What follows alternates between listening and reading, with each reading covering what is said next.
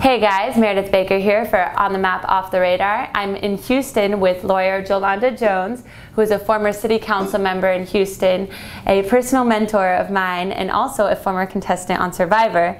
Jolanda is a jack of all trades, but she's also a fighter for people who come from disadvantaged backgrounds, especially. And she's going to talk to us a little bit about the U.S. penal system today and um, the problem with misdemeanors. So, Jolanda, thank you so much for taking the time. I know you have so many things going on, so I really appreciate you being here. You know, anytime you ask, I'm going to show up, man. You know that. So thank, thank you. you. um, and could you go ahead and explain to us what is a misdemeanor and what are the problems that you see with it in a lot of your cases that you handle? Misdemeanors are considered minor uh, uh, crimes and people think of them as minor, but they're really not, and they just disproportionately negatively affect poor people.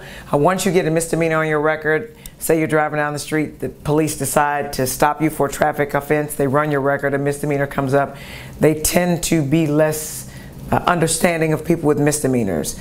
Um, if you're a college student and you get slapped with a misdemeanor after you've gone to college and spent all that money, when you go to apply for a job and there's someone without a record, and you have a record, even though it's a misdemeanor, they're going to get the job you're not. So you have kids going to college, like at Texas State University, uh, where the police racially profile kids of color and they can't get jobs. So, for example, my son, who they profiled and presumed was a criminal, and he's not a criminal. Uh, by the grace of God, I'm his mom, and it's what I do for a living. Yes. And so I learned that there's a whole system in place there. So even though the school is educating the kids, the police are tagging them as criminals. So my son could always pass um, criminal histories. Now he can't pass criminal histories because he has misdemeanors on his record that I've actually gotten wiped off. Wow. So And what is the process to get them wiped off? Oh, you have to go and you have to get an expungement. Expungements cost thousands of dollars. Um, and it takes time. And then you hope that law enforcement really does erase stuff. There's really no penalty for them if they don't do it. So it's, it's, a, it's a real problem.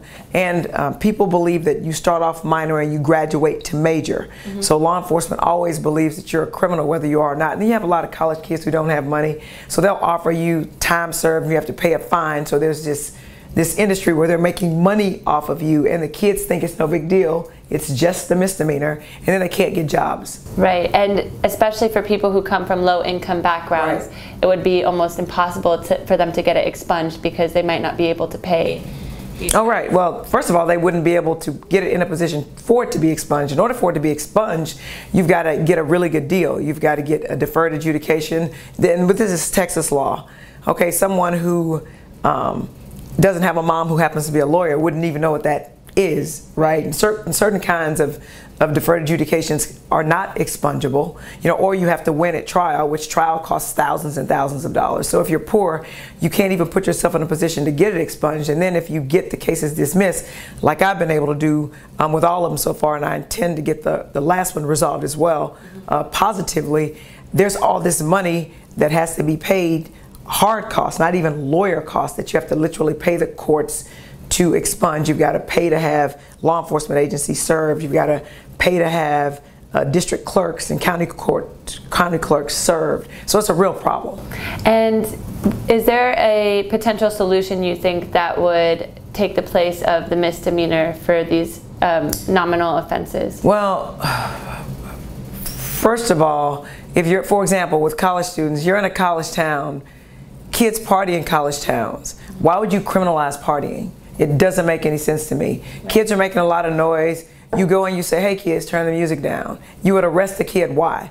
So the, the greatest tool a police officer has is their discretion. Right. So when the police officer goes to a party in a white area where the kids' parents have influence, they go and they say, hey kids, turn the music down. You go and you see a party full of people of color, you're writing citations for these kids.